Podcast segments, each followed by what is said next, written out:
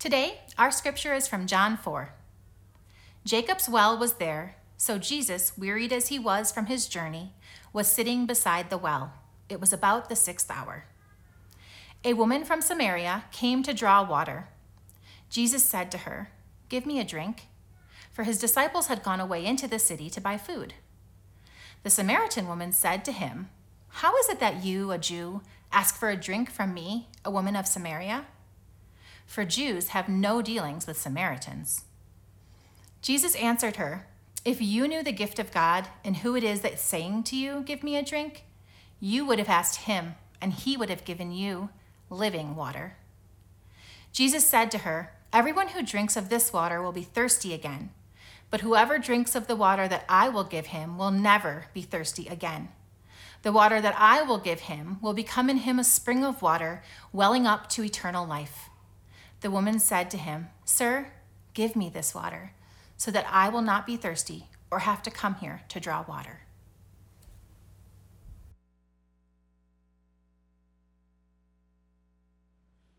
All right. Well, good morning, New City. It's great to be with you today. Uh, whether you are in person here or online, it's so good to be with you. My name is Roger Rushing, and I am the youth pastor here at New City. I'm excited to get to share with you. Before we get into our message for today, though, I want to remind you that this is the first Sunday of Lent. So, Lent has begun. If you're not familiar with Lent, it's the 40 days, not including Sundays, leading up to Easter. So it's a time for preparation and, uh, and, kind of introspection, and also just a time to grow closer to God. And to help us do that, uh, Pastor Christian has created and, and put together a Lent guide for us. So if you're here in person, there are a few of those hard copies. Uh, in the back, you can grab one on your way out. But for everybody, there's also a digital version available. And it's not too late to get started on that because this is the first week. So now's a good time. Also, it's a good time to get connected with a community group, as our community groups will be going through that Lent guide together weekly. So, if you would like to, to have a communal experience of this time of Lent and exploring some of these practices that Pastor Christian has laid out for us, uh, get in touch with us, get in touch with, with Christian. He would love to get you connected to one of those CGs.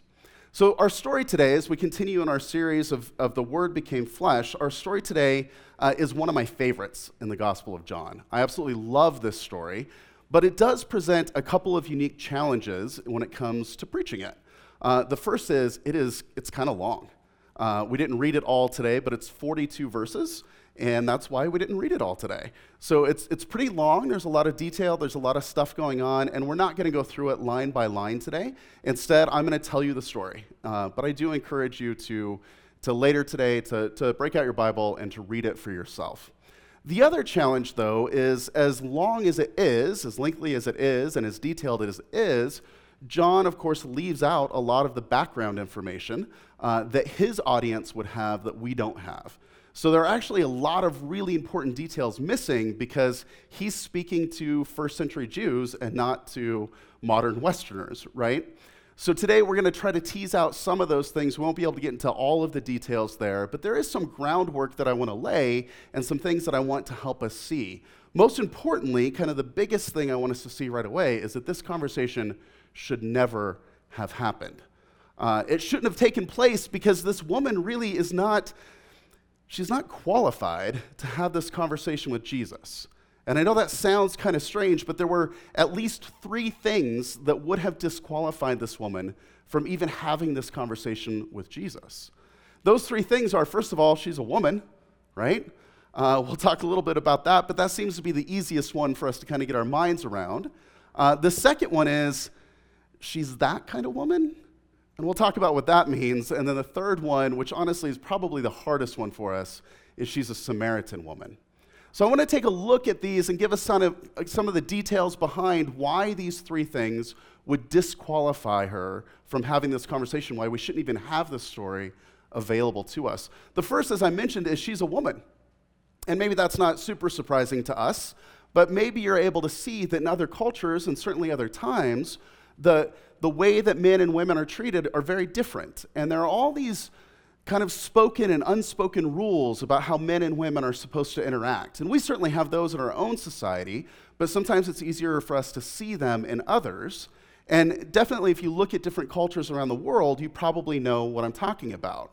Well, when you get into ancient cultures and ancient Near East cultures like this one, uh, they were very stringent rules. And a lot of them were not just unspoken, but many were spoken and even written down. And so there were really strict rules on how men and women could interact with one another and when they should, how they should, all those things. And let me just give you an example. So Jesus is a rabbi, and let's say that you've got a rabbi who's married. That, that rabbi who's married wouldn't even usually speak to his own wife in public. He would only speak to her in public if it was absolutely necessary. I mean, that gives you an idea of how stringent these rules were.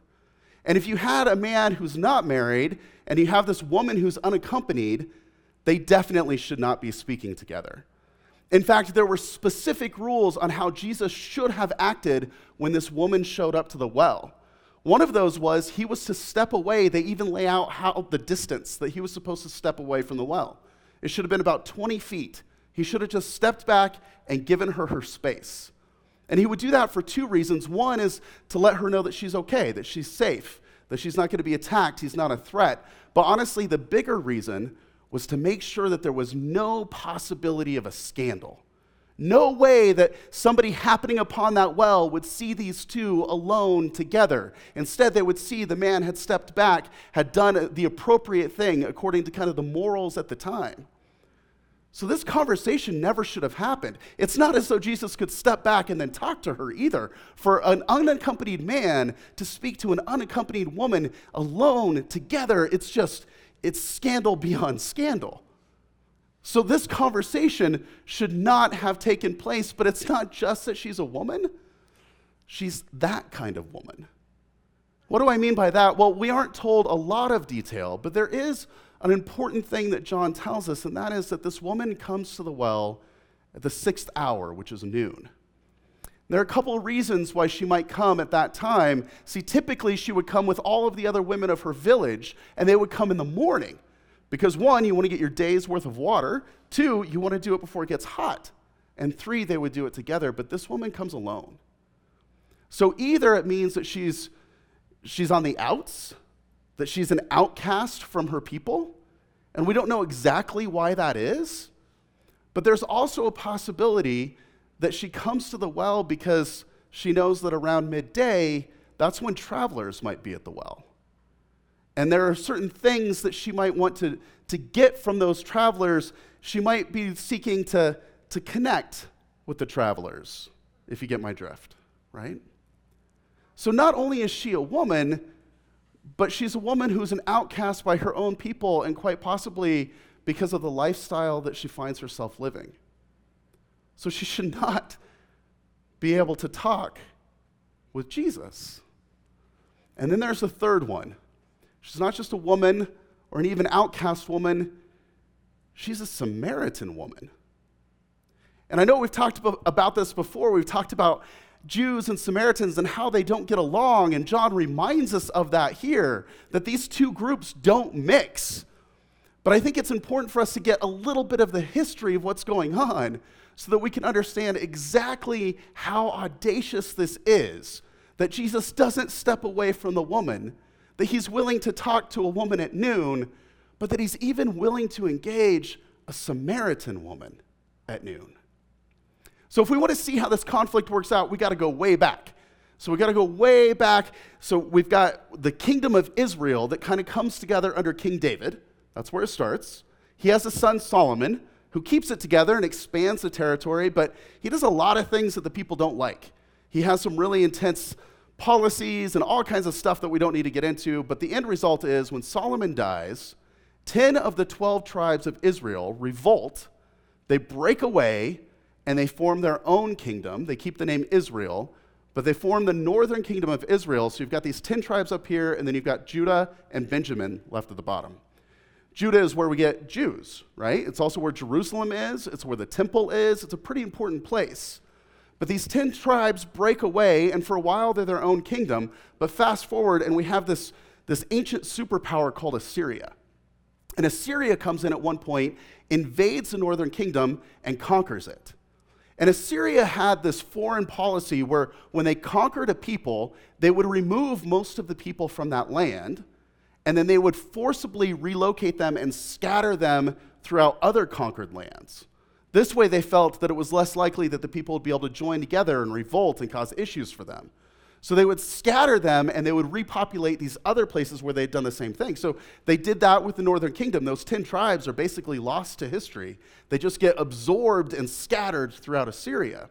But the Assyrians have more people to scatter from other, other conquered lands, and they scatter them in northern Israel. But the thing about Assyria was they were polytheistic, they believed in a lot of different gods, and one of their key beliefs was gods were bound to geographical territories. And they didn't want to upset these gods because they thought that this would bring curses on them and all this kind of stuff. So they actually leave a priest there in the northern kingdom to teach the new people the way of the local God, the way of Yahweh.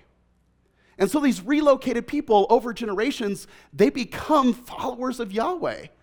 They learn the Torah, the, the books of the law Genesis, Exodus, Leviticus, Deuteronomy, Numbers, left that one out. They learn the Pentateuch, they learn the ways of Yahweh, and they begin following after Yahweh. But there are some important distinctions between their following Yahweh and how the Jews follow Yahweh. One of the biggest ones is the Jews see Jerusalem as the holiest place. And within the holiest place, they have the temple built on a mountain that they see as the holy mountain of God, and this is the holiest place. This is where heaven meets earth. Well, the Samaritans, these this northern people who have been rescattered, they become the Samaritans. They don't have access to Jerusalem. So, not surprisingly, they reinterpret the scripture. They come up with a different holy mountain. And on that holy mountain, they build their own temple. But in most every other way, they follow Yahweh the same way. But the problem is the Jews never accept the Samaritans as people of God. And so there becomes this, this big struggle as they try to decide who are the real people of God. The Samaritans say, It's us. We understand. We've got the right mountain, the right temple. We do all the right things. We are the true descendants of Abraham, the true people of God.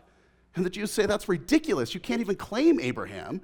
We have Jerusalem. We have the holy city where the throne of David is. We have the temple where God is. You're not, you're imposters. You're Gentiles just kind of pretending. And so, over the years and over generations, this conflict continues to rise. Well, eventually, about 180 years before Jesus is born, the Jews, a group of them, invade Samar- uh, the Samaritan territory and they go to that holy mountain and they destroy the temple. So the Samaritans' temple is destroyed by the Jews.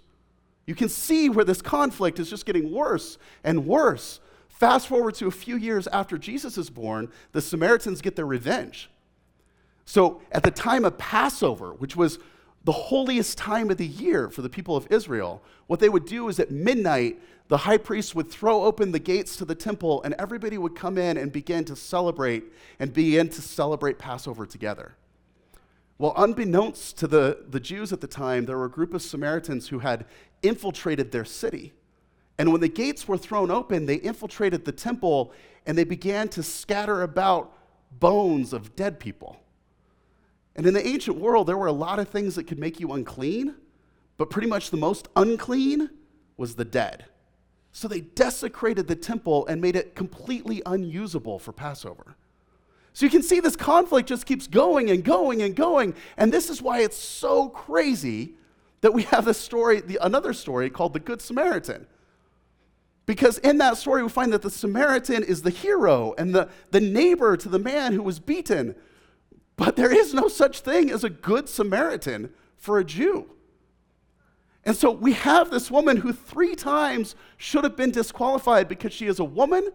She's that kind of woman and she's a Samaritan.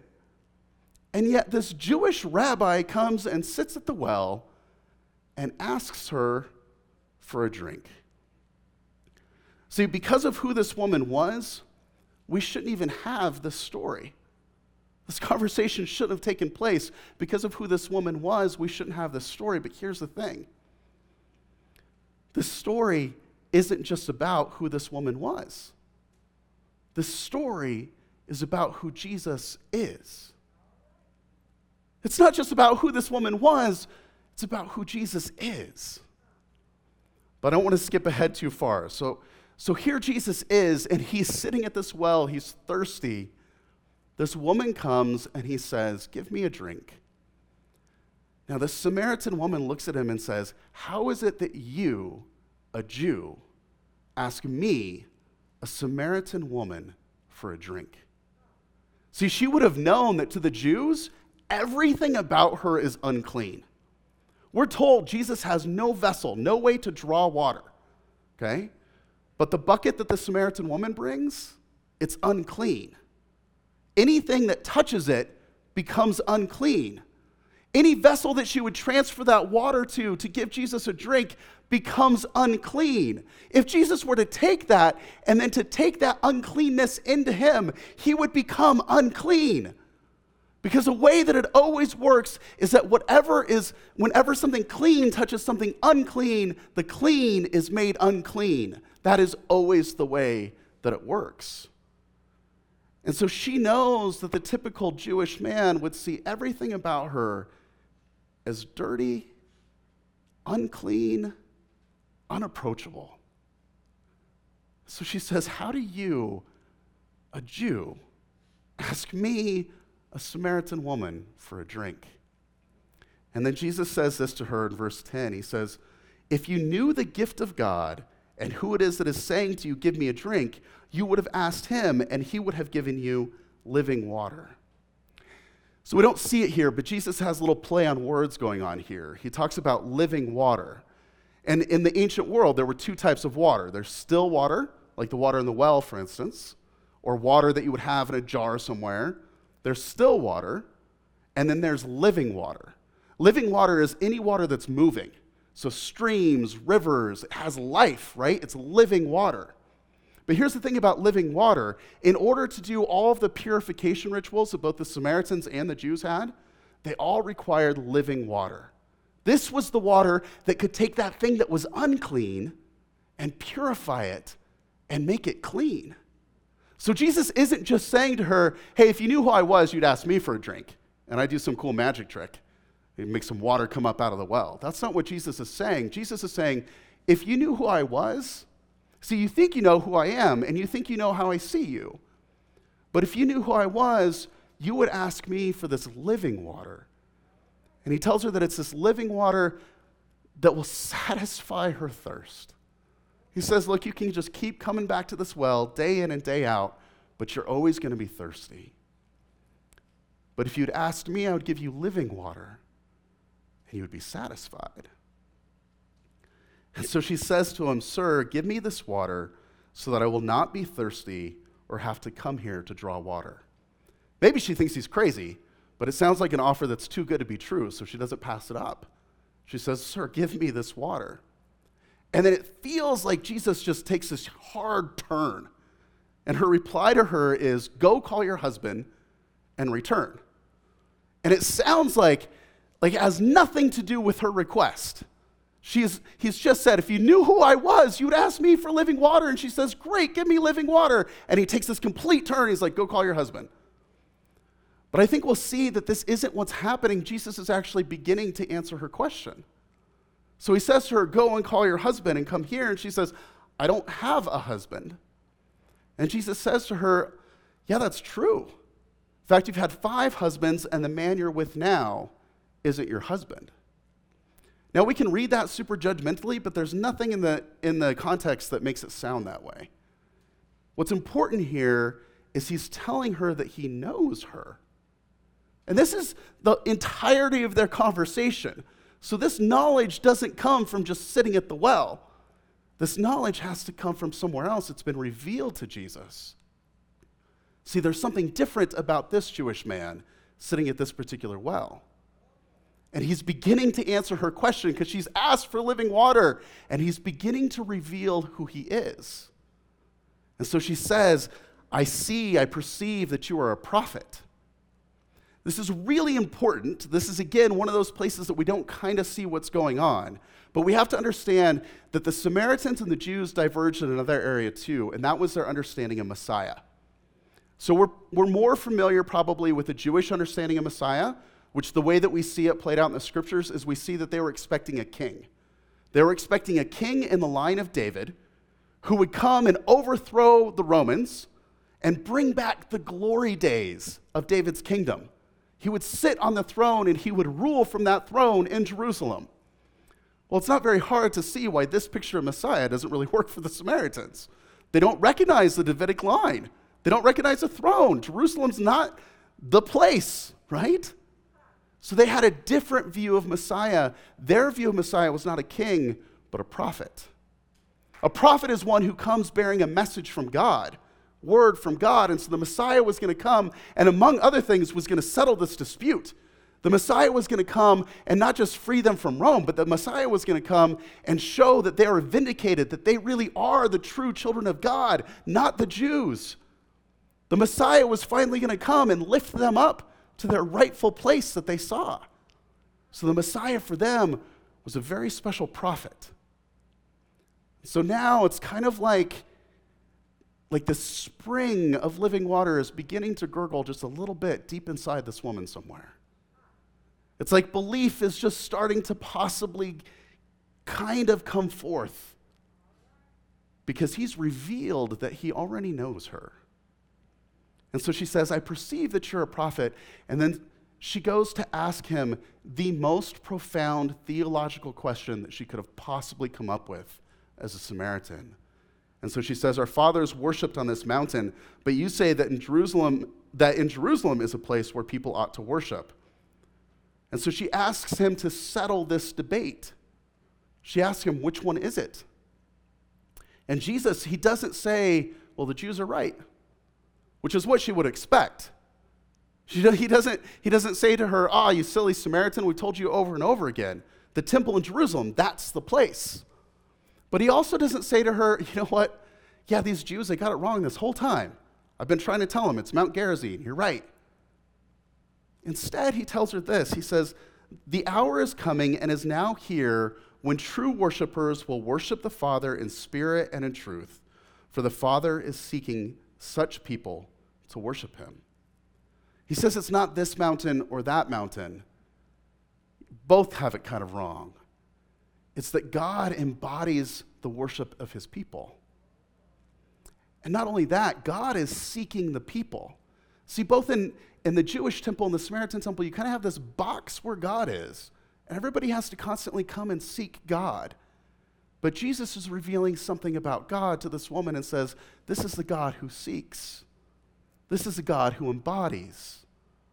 This is the God who goes out and doesn't respect cultural boundaries or religious boundaries and the boxes that we try to put God in. But God goes beyond those things and seeks to embody God's people. And so, excuse me. So the woman then says this kind of hopeful statement. I don't know if she's starting to believe that maybe he's the Messiah or if she just kind of wasn't satisfied with his answer and is just kind of longing for when Messiah will come. But she voices this hope to Jesus and says, One day the Messiah will come and make all of these things clear. That's her hope that one day the Messiah, this prophet, will come and clarify all of these things for them. And really, her hope is that she and her people will be vindicated. Okay? But then Jesus has this really weird reply. It's worded strangely, and it's in verse 26. Jesus said to her, I who speak to you am he. This is the English Standard Version. This is one we typically use here. But if you have a different version and you're reading along right now, it probably says something different. In fact, if you have three or four versions open in front of you, you're an overachiever, but they probably all say three or four different things because the Greek here is really convoluted and really weird. It's not like Jesus is just answering her and saying, Hey, you're looking for the Messiah? Ha! Here I am. He's not like, bing, bing, bing, bing, bing. I am Messiah. That's not what he's doing. He's doing something really special here. Because, see, she's hoping for Messiah, and he's going to reveal something so big to her. But for us to see it, we have to see what Jesus is doing. He's hearkening back to their shared history. He's hearkening all the way back to Exodus, to Moses.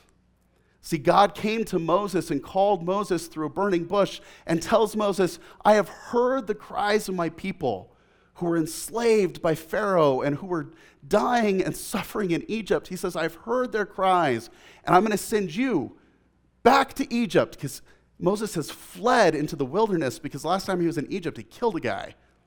So here Moses is out in the wilderness. There, God meets him and says, I have heard the cries of my people. Go back. Tell Pharaoh to let my people go. He, he gives this whole plan to Moses. And Moses looks at this plan, and it is big and audacious. And he immediately tells God, I am not qualified. He asks, his response is, Who am I? He says, Look, I stutter. I've got this slow tongue. Oh, yeah, I killed that guy in Egypt. Like, I'm not the guy for this mission. And God's response to Moses' self disqualification is I'll go with you. I'll go with you. See, this is not just a God who's holed up in some box that we have to go seek, nor is this just a God who sends us and waits for us to go and do, but this is a God who seeks. This is a God who calls. This is God who goes with us. And so he says to Moses, I will go with you. That should be the end of the conversation. But Moses begins by asking, Who am I? And now that God says, Don't worry, trust in me, he asks God, Who are you? See, God has already said, Go to your people, go to my people, and tell them that the God of your forefathers, of Abraham, Isaac, and Jacob, this God says, I hear you and I'm going to get you out. But Moses says that's not enough. I need to know because this is probably all going to get a lot worse before it gets better, if it gets better. And my own people will turn on me and they will ask me, Who is this God that sent you? And he says, What am I to say? Who are you? And so we get this verse in, in chapter 3, verse 14. God said to Moses, I am who I am. Say this to the people of Israel I am has sent me to you. I am. This, by the way, the reason we have all these caps and it's kind of strange, it's not just me emphasizing it. This is where we get the holy name of God, Yahweh. That's what's going on there. But he says to him, he reveals this new personal name. He reveals himself in a new way to Moses, and he says, I am. Maybe you can see where I'm going with this, but go back to the well. And here this woman is, longing for Messiah, longing for the time when things will be made right, when she and her people will be vindicated.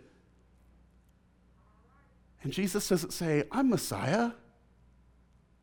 Instead, he harkens back and says, I am.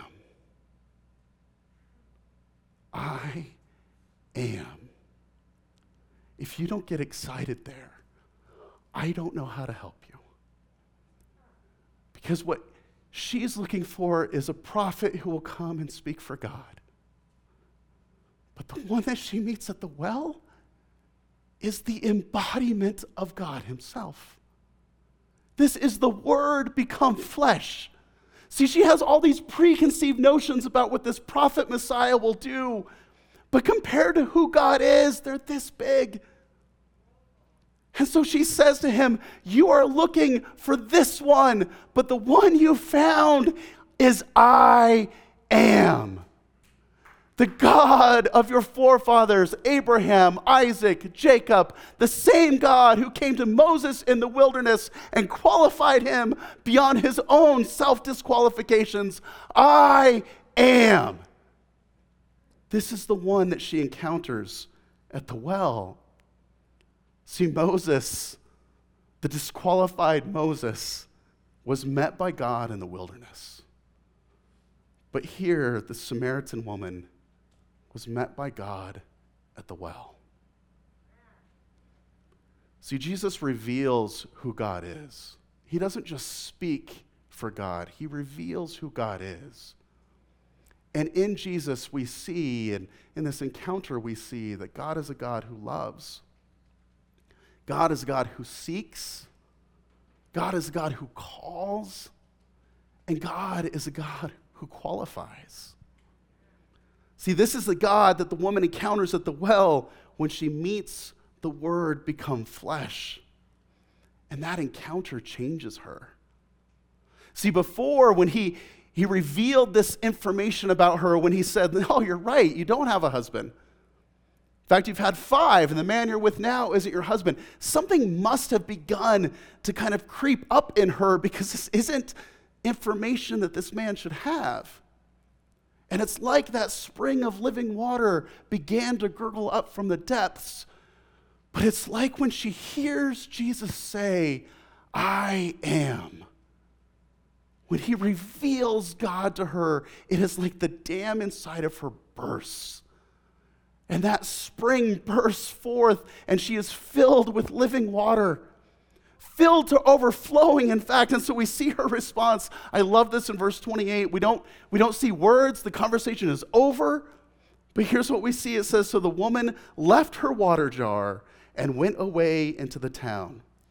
And I know that she probably left the water jar because there was far more important things going on. Because she was overcome with excitement because she had this message that she had to get out.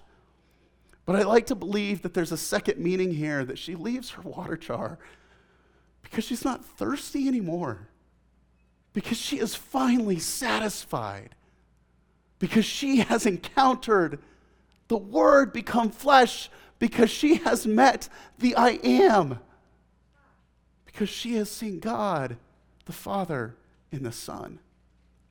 But so she leaves her water jar and she goes back to town. And remember, Jesus had originally said, Go and call your husband, but she has no husband to call. But she goes back anyway and she goes and starts telling everybody.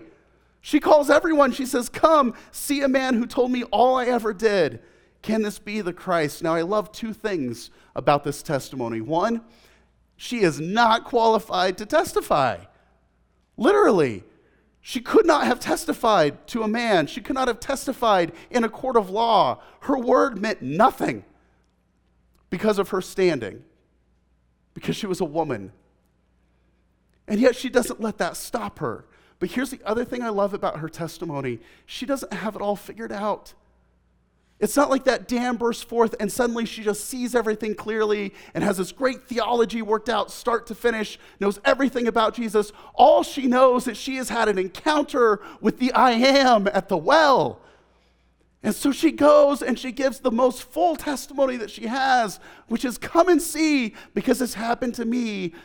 Could, could it be? None of that was meant to rhyme, but it did.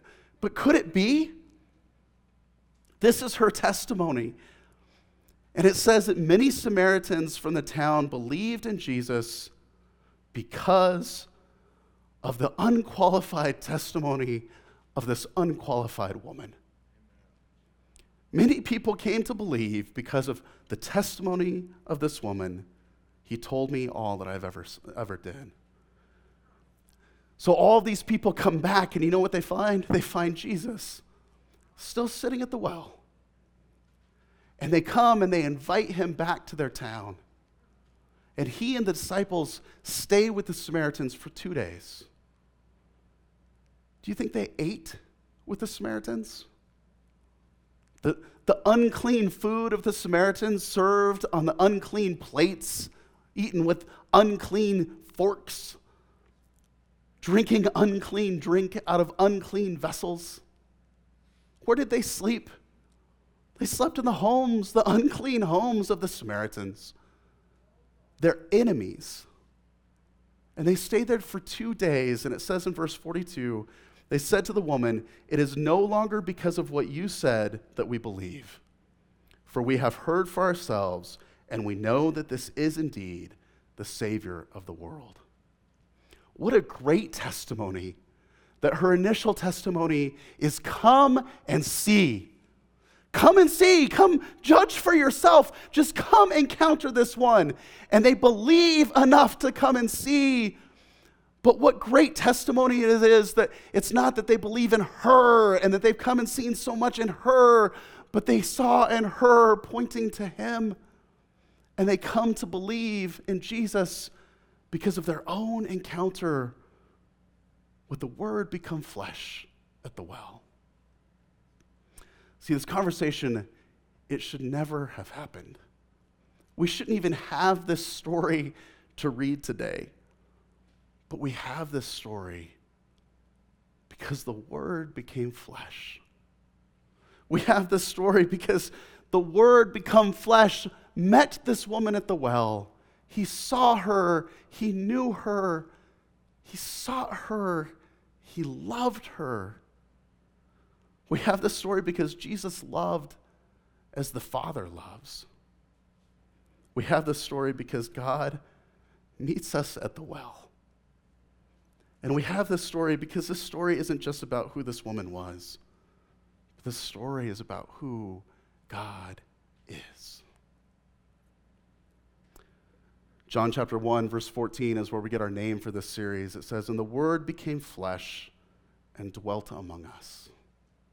This is the miracle of the incarnation. The Word becomes flesh and has dwelt among us.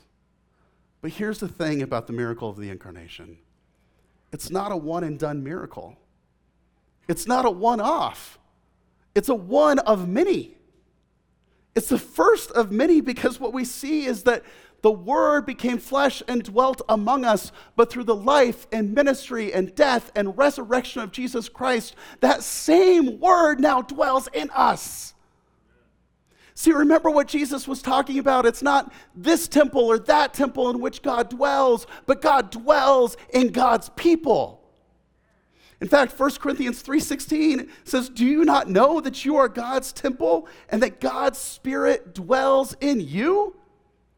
See, the Word became flesh in Jesus, but through Jesus, the Word continues to become flesh over and over again in you and in me and in us and in the body of Christ.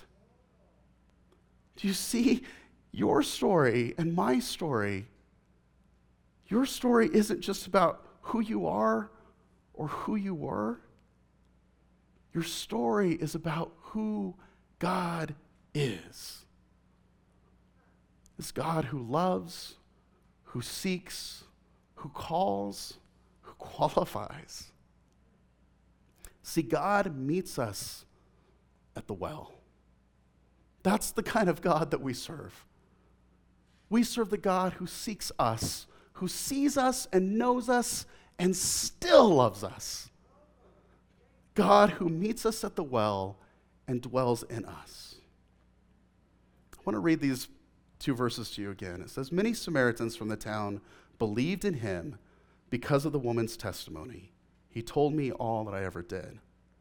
Then they said to the woman, It is no longer because of what you said that we believe, for we have heard for ourselves, and we know that this is indeed the Savior of the world.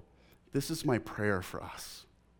This is my hope and my prayer for us at New City that we will be a people so transformed by our encounter with God at the well, that we will be so transformed by the revelation of I am, that we will be so transformed by the living water that springs up and flows out and overflows from us, that we will be so transformed by God that we will live lives that image God in such a way that people will say, I came at first because of you. I saw something in you. See, if we image God in this way, if we really are the body of Christ, they will see God in us. But our testimony will be fulfilled when they say, But I don't believe because of you. I came because of the testimony, but I believe now because I have met I am at the well. If this sounds like a mission that is too big, if you look at it and say, I am not qualified for that, you are in good company. But let me, let me remind you that Moses was not qualified because of what he did. This woman was not qualified because of what he did. We are not qualified because of what we do. We are qualified because who God is. And God says, I love you. God says, I call you. God says, I qualify you. And so in 1 Thessalonians, we have this benediction. It says, Now may the God of peace himself sanctify you completely, and may your whole spirit, soul, and body be kept blameless at the coming of our Lord Jesus Christ. And then hear these words He who calls you is faithful, and he will surely do it. I wish that we were at summer camp. Uh, I'm the youth pastor. Uh, we just talked about the summer camp meeting come up. I wish we were we were all at summer camp because if we were at summer camp, I could have made some cool like paper mache well, and I would invite you all to the well right now. I don't have a well to invite you to, but I, I do have some tables. And whether you're here with us in person, we have physical tables that I can invite you to, or if you're at home, I invite you to, to get some elements for communion. And it doesn't have to be specific things, but get cup and get bread. Because this table for us today, this is the well. It's at this table that we encounter the I am, who tells us who we are. See, it's at this table that we find these two things. We find broken bread, the bread of life, Christ's body broken for us. And we find a cup. And in that cup, we find living water. We find the blood of Christ that was shed for us. And if we take that cup and we drink it, we'll finally be satisfied in Him. But as we come to this table today, as we eat and as we drink, my prayer is that we will become that which we eat and drink. That as we eat the flesh, we will become the flesh. As we drink the cup of living water, that that living water will spring up in us. And that we will see again that even in that moment, the Word becomes flesh again in us. And as we go from this place and as you go into your neighborhoods at home, I pray that we'll take that living water and it will spring forth from us in such a way that others will look and say, I came to see for myself, and now I believe.